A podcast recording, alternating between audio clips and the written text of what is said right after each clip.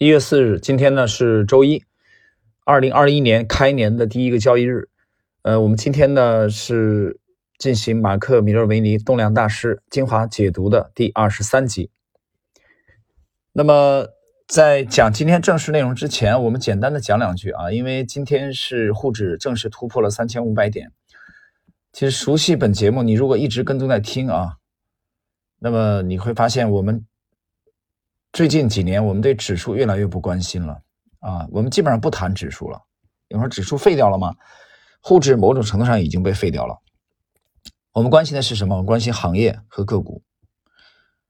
所以还在这个孜孜不倦的啊去计较指数的人，我觉得你没看明白 A 股的这个巨大的变化。这个在知识星球半鹏的专栏我们都写的非常清楚了啊。那么就在今天。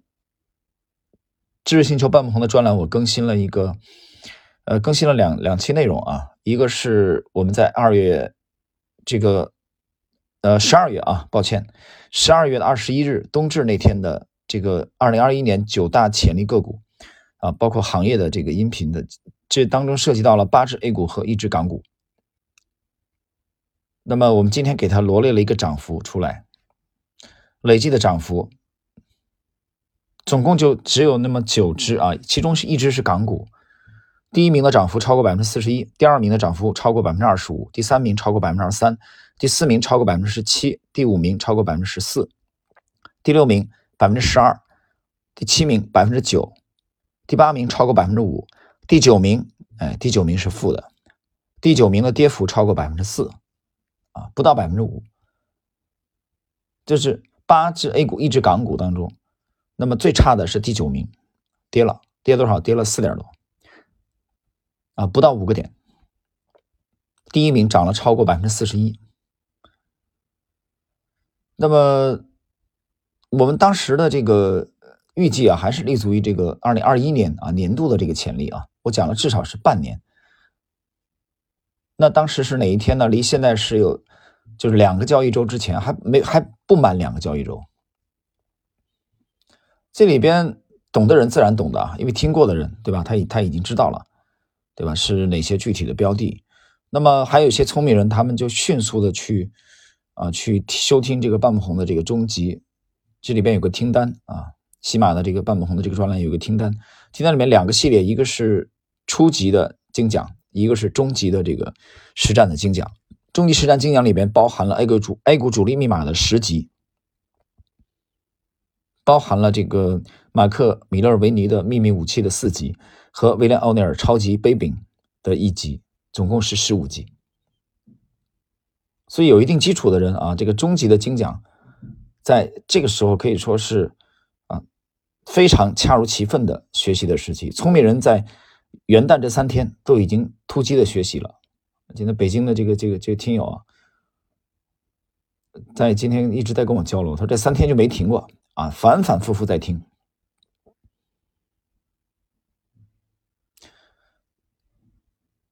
刚才我讲了，我们这个时候关心的不是指数啊，我们对指数没兴趣，我们只是明白我们现在持有的是最主流的，我们把我们的资金好钢用在了刀刃上，配置在了最主流的行业和最主流的个股当中去。那么有人讲说，哎，这有泡沫吗？啊，我今天星球我也更新了这个专栏啊，有泡沫吗？呃，我讲了一句话，你没有一点泡沫，你的钱从哪里赚啊？你喝啤酒都有泡沫。我说，那我的钱从低估当中赚，从低估低估了以后还可以再低估，这种思路就是左侧的。我们不是左侧，我们引领不了趋势，我们主导不了趋势，我们更制造不了趋势，但是我们可以跟随。这是第一层含义。第二层含义，那么任何一个泡沫都会破灭，都会破裂，对吗？我承认。但是，我今天在星期知识星球半不红专栏更新的另一篇随笔写的很清楚，什么呢？六个字：先狂欢，再离席。现在还是啊，在前六个字的这个阶段。那么到离场啊，但有人到有人偷偷的拿走酒杯啊，像这个美联储的前主席啊格林斯潘所讲的那样。我认为时间还没到，还没到那个时候，到那个时候盘面会有反应出来。对吧？上一次我讲了，我们在几个小时之内就可以从现在的满仓状态回归到空仓，这个并不难。问题是你要去评估，现在是那个阶段吗？我认为不是，还不是。那么在我记得零七年的时候啊，中国有一位私募基金大佬啊，很有名的名字我不说了，那毕竟也是前辈嘛，的同行还是要给人家留面子，对吧？三千点就已经看空做空了，不搞了。结果沪指呢，沪指涨到六千一百二十四点，指数它少赚了一倍。我没有说这个人水平不高啊，我只是这么讲，我只是说对每一轮的狂欢，每一轮的泡沫，都会有人做空的很早，呃，恰如其分的做空，这个择时的确是非常难，我觉得这是全世界最难的事情。但是你要想清楚，现在是酩酊大醉的阶段啊，还是微醺的这个阶段？喝酒的人懂这个词儿，你自己去想。当然，星球里我们会及时的跟踪啊。好了，那么今天我们开始今天的正式内容。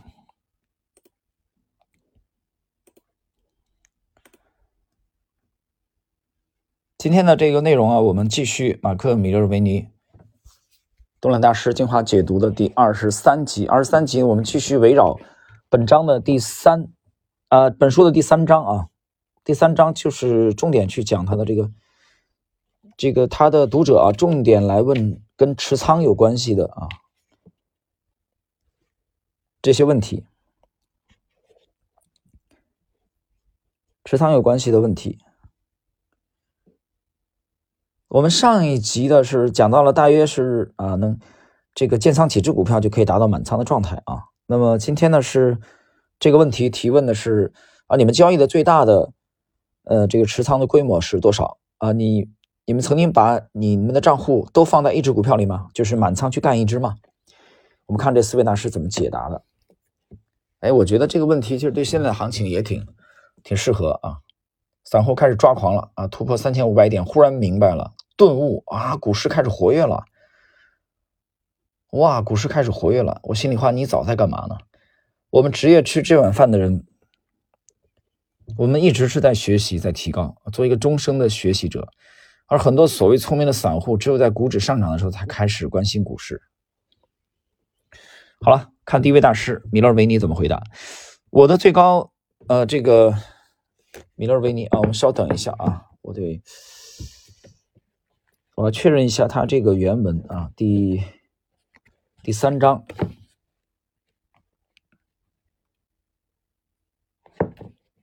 第三章的第一个问题。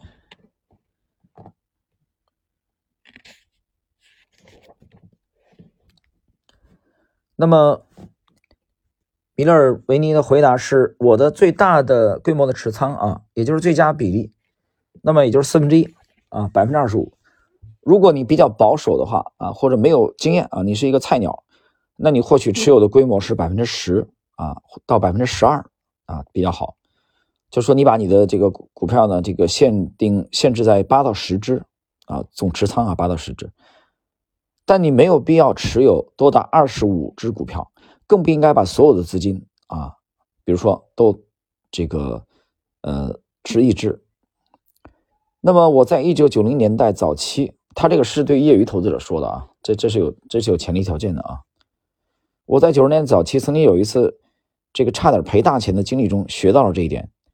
我当时打算买进一只股票，我记得那是一家叫做美国未来医疗的公司，但最后还是没买。隔天早上，这个股票跳空低开。股价下挫了百分之八十，当时我就意识到啊，那么这一点就是他讲的，呃，不要去单压一只。那么以每个持仓占百分之二十五的规模来说，组合的集中程度足以创造很理想的利润。就他的意思是四分之一，四分之一啊。而一旦发生灾难事件，这样的持仓规模不至于造成不可挽回的损失。这是第一位啊，米勒维尼，他比较倾向于啊这个四分之一，四分之一。这种，那么第二位戴维任，当市况理想，而大部分我所持有的股票都这个攀升走高的时候，那就可能会有某只股票的持仓规模高达百分之二十五，就高达百四分之一。但只有价格走高之后，才会造成这么高的比例。我不会以百分之二十五的资金比例开始建立持仓。戴维任什么意思呢？戴维任你要了解上一集内容你就知道了啊，它这个仓位是逐渐加上去的。啊，它它是一个逐渐的渐进性的啊，比如一开始也是有这个侦查性的仓位这么上去的。我们看第三位，单三个，我只有一次筹码啊，这个全下的经验，而当时我差一点啊就彻底毁灭。那家公司的股票是在周五以二十七块钱交易，周一却狂跌到六元，起因是巴伦周刊刊登了一篇报道，指出该公司彻头彻尾啊就是一个会计的骗局。感谢上帝，这只股票不允许融资啊，否则我的所有损失大概要被清算了。另一方面，我曾经在2005年持有大量的 Google 公司的股票，那是该公司刚上市不久的时期。当时这家公司的股票在我的账户中所占的比重是百分之五十，那是一笔非常成功的交易，但也是我最后一次啊把如此高的比例这个压单制。苹果公司在二零一二年经历两次暴涨的时候，我的持股不超过账户的百分之三十。我的基本原则是，当某一只动能强劲的股票从坚实的底部突破并显著攀升的时候，我会买进，直到这个持仓的规模达到账户的百分之二十。啊，大家听清楚了，第三位的这个单三个，它指的是这个百分之二十啊。第四位马克里奇二十。我通常不会让单一的持仓比例超过百分之二十五，就四分之一。但在少数的特殊情况下，我曾经持有高达百分之五十以上的这个比例的规模。啊，我不建议你把这个所有的资金，就是这个单压一支的这个情况，我刚才讲了，我自己也不曾这么做。只有某个持仓已经开始获利，我才会加码。就是获利的时候，它会加码的。那也就是说，我们之前解释过啊，就是向上的金字塔的追加。这点跟散户是相反的，散户是越跌越买，摊低成本；职业交易者是赚了以后往上加，这也是 Ifmore 一直所倡导的。所以，我所持有的任何大规模的持仓啊，都是赚钱的股票。听清楚了？哎，这四位今天呢，基本上比较统一，他们的这个持持仓的这个规模基本上是在这个五分之一到四分之一之间比较常见，当然也有这个五这个五百分之五十以上的，就是一半以上的。呃，怎么讲呢？这四位的说法是面对公众的啊，这个单位有没有打埋伏，我们不清楚啊。但是我们从他这个公开出来的呃内容来看，他们还是相对比较中庸的，就是高的话可能百分之二十五以上啊，有极端有到百分之五十的啊，那么低的话可能也有百分之十的，但是一般他们认为百分之二十到百分之二十五。但是还这第一点，第二点，他们强调。它这个比例，比如说百分之五十的比例，呃，单只股票占百分之四十的比例，是在这股票上涨的过程中，啊，逐渐加仓加上去的。这点我觉得很值得大家，很值得这个业余的投资者学习。好了，朋友们，今天这集的内容呢比较简短，啊，我们那么结束今天的这个第二十三集的内容，在下一集我们将继续学习本章的啊这个后续的问题。